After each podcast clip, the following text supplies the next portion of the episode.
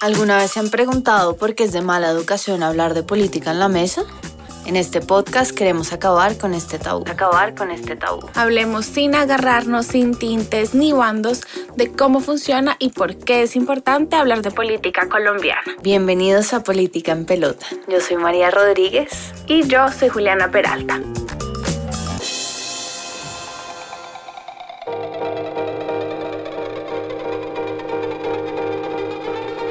Bueno, este capítulo hace parte de nuestra serie de las elecciones del 2022. Actualmente ya tenemos el Congreso definido, tenemos unos candidatos presidenciales que se están alistando para las elecciones y entonces estamos haciendo este capítulo como la segunda parte de la conversación alrededor del Congreso.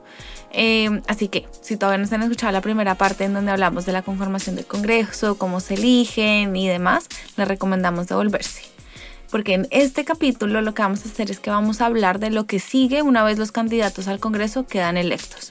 Es decir, vamos a hablar de las comisiones, lo que hacen, cómo lo hacen, cómo se pasa una ley y otro tipo de lenguaje importante como ley orgánica, ley estatutaria, pupitrazo. Y todo esto va a ser súper clave para que evaluemos la gestión de nuestros congresistas durante los siguientes cuatro años. Ahora sí, María, arranquemos. Bueno, entonces una vez los senadores y representantes a la Cámara quedan electos por los votantes y las votantes, se viene el trabajo de legislar. Para ello, cada congresista debe pertenecer a una comisión permanente, una única comisión permanente. Entonces no han leído en prensa o escuchado en televisión como por ejemplo, no, se batió en la comisión tal eh, si el sombrero volteado era o no un patrimonio. Bueno, entonces el Congreso tiene comisiones especializadas por temas, que ya les vamos a contar qué temas son. Pero ojo porque estas comisiones son diferentes a las plenarias, que es donde se aprueban, se modifican, se rechazan eh, lo que se ha trabajado en las comisiones. Entonces el Senado y la Cámara tienen tres tipos de comisiones. Las constitucionales permanentes, es decir, las más importantes, las legales y las accidentales. María, pero bueno, espera, espera. Me parece que es importante que demos algunas definiciones para lo que se viene. Ley estatutaria. La ley estatutaria tiene un rango superior es, por ejemplo, no sé, una ley a la salud que consagra la salud como un derecho fundamental y autónomo, que garantiza su prestación, lo regula, establece mecanismos muy específicos para protegerla. También tenemos las leyes orgánicas, que son leyes que están encaminadas a evitar que la constitución sea constantemente reformada. Por ejemplo, tenemos la Ley Orgánica de Ordenamiento Territorial que establece la descentralización como un modelo de gobierno local. También tenemos reformas constitucionales, que es cuando se cambia algo de la constitución en sí misma. Y esto puede ser por el Congreso, por una asamblea constituyente o por el pueblo mediante referendo. Por ejemplo, se quiso implementar la cadena perpetua a violadores, lo cual no ha sido posible. Bueno, también está el famoso pupitrazo, que es cuando una iniciativa legislativa se va a aprobar sin discusión, directo, sin mente, como el presidente. Entonces, por ejemplo, la oposición dijo que la reforma tributaria fue aprobada por pupitrazo, es decir, que los legisladores empiezan a pegarle al pupitre y decir cómo se aprueba, se aprueba, se aprueba y no pasa debate, sino que pasa de una a sanción presidencial. Y también por último está la UTL o la Unidad de Trabajo Legislativo. Esto es un grupo que pues se querría que fuera interdisciplinario de entre 6 y 10 personas que trabaja directamente con un congresista y lo que hace es asesorar e investigar y de hecho en buena medida la gestión de un congresista también depende de su TL porque estas son las personas que van a instruir, van a informar, van a asesorar y van a sobre todo enriquecer el trabajo de un legislador para poder presentar proyectos de ley que sean sólidos. Entonces, Julia, ahora sí, cuéntame cuáles son las comisiones constitucionales permanentes. María, súper importante. Son siete comisiones en el Senado y siete comisiones en Cámara de Representantes. Son, hagan en cuenta, las mismas comisiones, eh, solo que una está conformada solo por senadores y las otras están conformadas solo por eh, representantes a la Cámara. Y estas son las encargadas de tramitar en primer debate los proyectos de ley y de acto legislativo. Entonces, primero, ¿cómo se elige a qué comisión se pertenece? Los congresistas mismos, ellos mismos eligen a qué comisión quieren pertenecer, pero a veces muchos congresistas quieren hacer parte de la misma comisión, por lo que se le da prioridad a escoger a los congresistas que más votos tuvieron. Es decir, que la persona que obtuvo más votos va a poder escoger sin problema la comisión a la que quiere pertenecer, mientras que la persona que obtuvo menos votos le va a tocar esperar y de pronto negociar con sus colegas de partido la comisión a la que quiere pertenecer y sobre todo la que tiene más temas que le prometió a sus votantes. Entonces ahora sí hablemos de cada una de las comisiones permanentes. Entonces es importante tener en cuenta que en cada comisión hay una mesa directiva que está conformada por diferentes partidos políticos y tiene un presidente, un vicepresidente, un secretario, un subsecretario y esta mesa directiva se elige por votación una vez la comisión ya está integrada por las personas definitivas.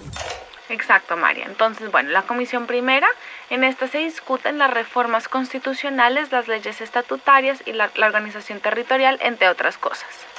Por ejemplo, muchos temas del proceso de paz con las FARC se han discutido en esta comisión. La comisión segunda discute la política internacional, la defensa nacional y la fuerza pública y el comercio exterior. En esta, por ejemplo, se discuten tratados de libre comercio con otros países o la situación de los migrantes venezolanos. La comisión tercera es importante porque acá se discute la hacienda y el crédito público, los impuestos, las leyes sobre el Banco de la República. Por ejemplo, se discuten reformas tributarias.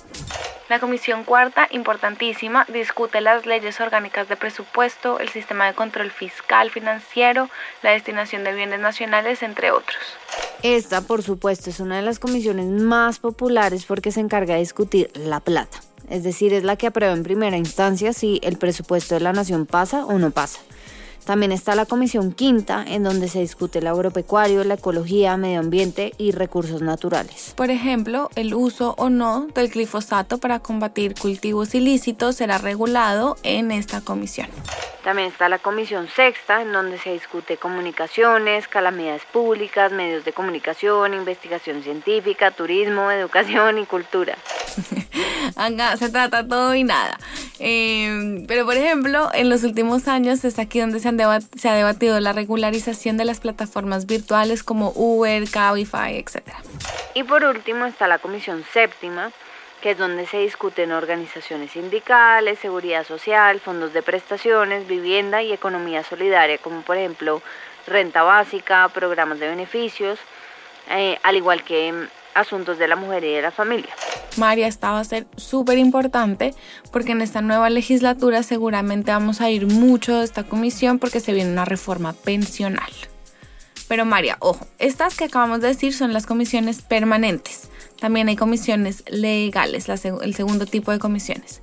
Estas desarrollan temas específicos que le competen al legislativo y em, tramitan proyectos de ley en primer debate. Actualmente existen comisiones legales como por ejemplo la de ética y estatuto del congresista, la Comisión Legal para la Equidad de la Mujer, la Comisión de Seguimiento a Actividades de Inteligencia y Contrainteligencia y la Comisión Legal de Protección de los Derechos de las Comunidades Negras, que de hecho nació en 2017, entre otras comisiones legales. María, y por último tenemos el tercer tipo de comisiones, que son las comisiones especiales, y estas pueden ser también de tres tipos.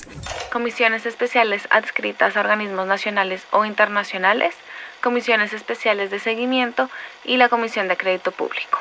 Entonces llega la pregunta de oro, Juli, que es ¿cómo carajos se tramita una ley?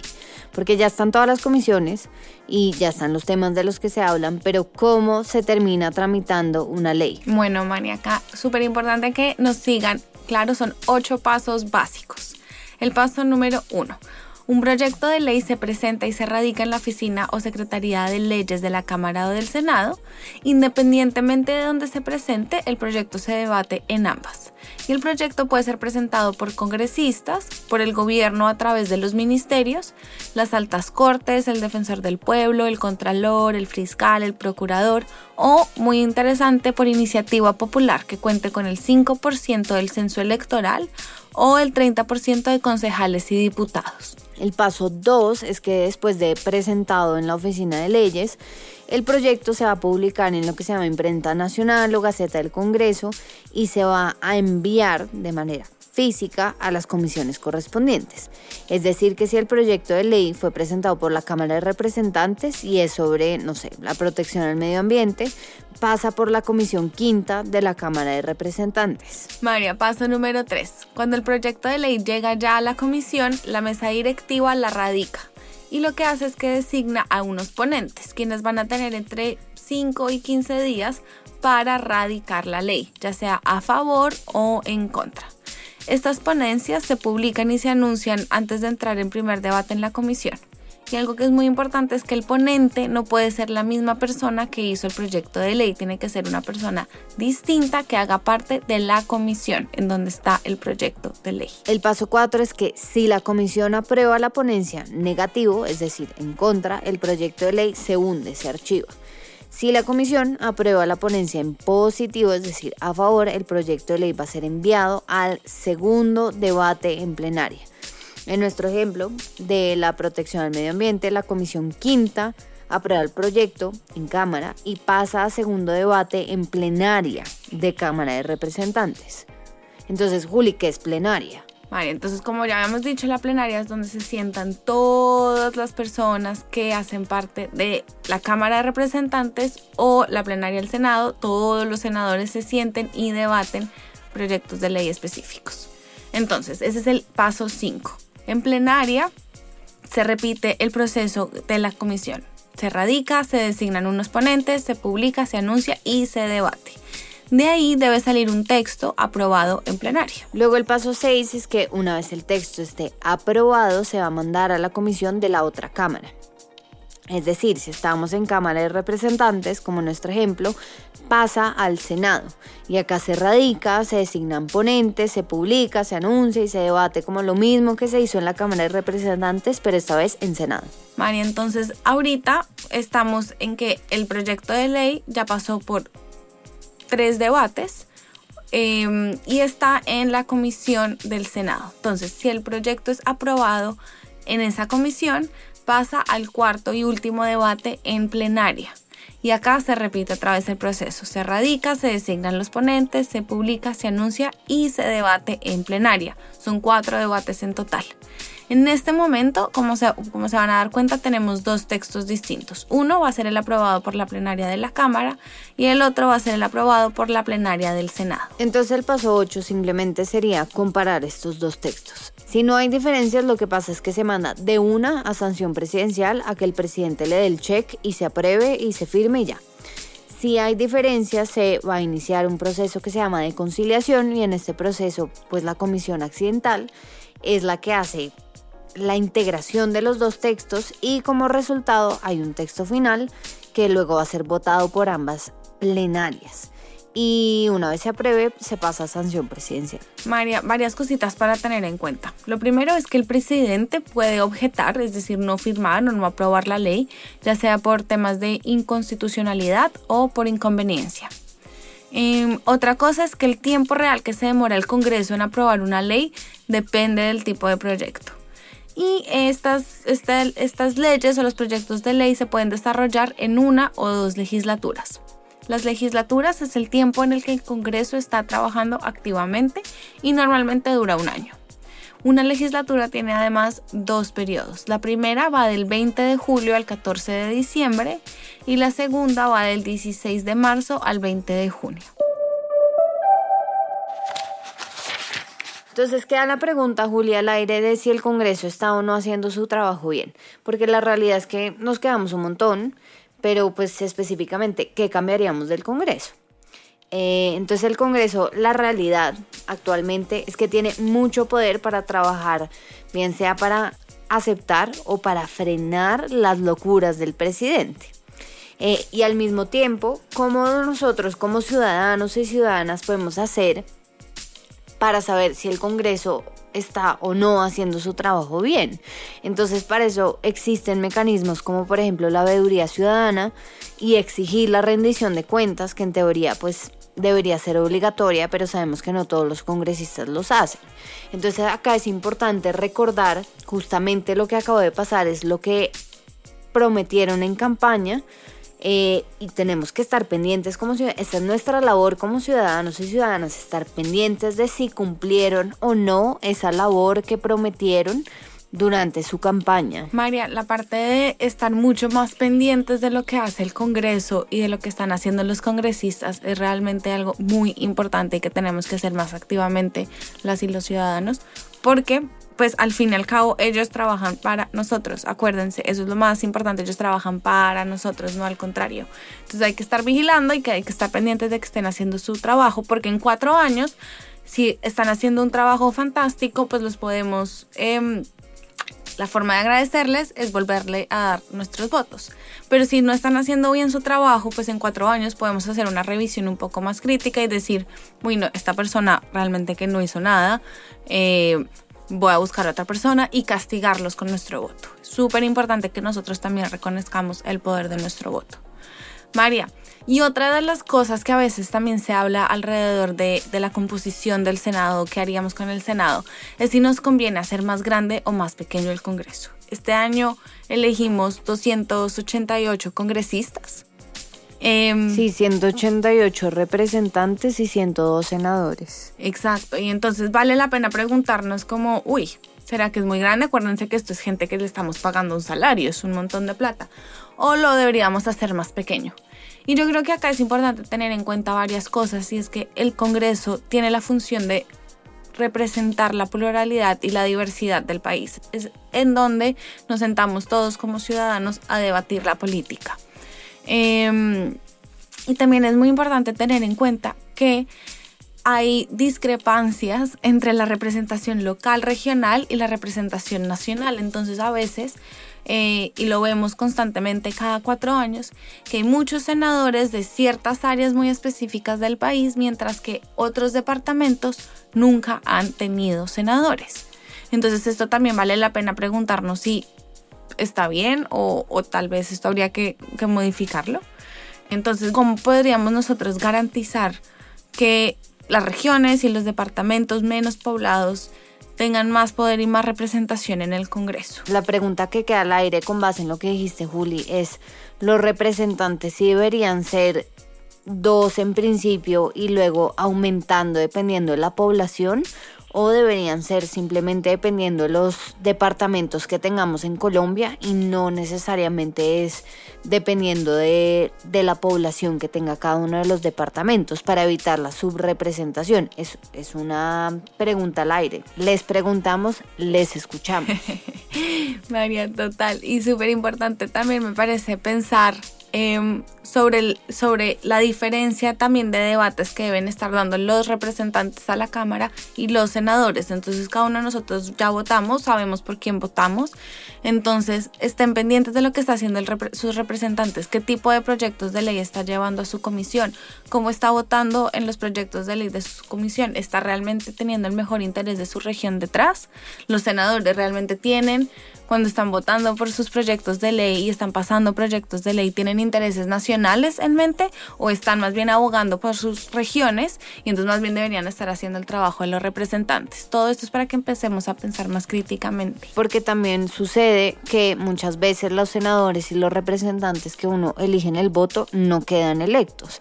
Y eso no significa que nosotros simplemente podamos lavarnos las manos como, ay no, pues la persona que quedó electa o, o la persona que terminó representándome a mí en el Congreso, en el Senado, no que electa, por ende no le pongo atención a la política, pues todo lo contrario, deberíamos es más bien velar por nuestros intereses, así sean personales y también los intereses en los que creemos fielmente y ver las personas del Congreso y del Senado que están optando. Eh, por mi parte, por ejemplo, ni senador ni representante que yo elegí en las votaciones quedó electo en estas elecciones de 2022, por ende a quién le pongo atención. Entonces ahí yo empiezo a ver, por ejemplo, temas que a mí me interesan. Entonces, por ejemplo, feminismo. ¿Quién está hablando de feminismo? Entonces, bueno, no sé, Pepita Pérez o Juanito Pérez también puede ser un nombre. ¿Qué están hablando con respecto al feminismo? Si de verdad están representando esos intereses que o esa opinión que yo tengo alrededor del feminismo o por donde yo creo que se tienen que direccionar los esfuerzos de las feministas em, en el país. y con base en eso miro si premio a la persona con mi voto simplemente se lo doy a una nueva persona en los siguientes cuatro años. María, aquí también es súper importante igual no dejar de olvidar que los representantes a la Cámara de tu departamento o de tu distrito igual están representando los intereses de tu región. Entonces también ponerle atención a eso y mirar de qué manera están eh, trabajando o si lo, al contrario están pensando en otras cosas. Eso también es importante estar pendientes porque es la gente que está ahí sentada representándolo a uno. Por supuesto. Entonces, nos vemos en el próximo capítulo. Tenemos una serie, seguimos con la serie de elecciones, pero nos vamos a enfocar ahora en el Ejecutivo para que podamos llegar a votar por presidente también pensando muy claramente cuáles son las funciones. Ya sabemos qué hace el Congreso, cuáles son sus poderes, qué puede hacer, qué no puede hacer. Ahora pensemos qué es el Ejecutivo, qué es lo que hace un presidente y cómo se va a hacer esa función para ver si todo lo que prometen realmente lo pueden hacer. Gracias por acompañarnos en este striptease político. No olviden suscribirse a este podcast para seguir empelotando la política con nosotras.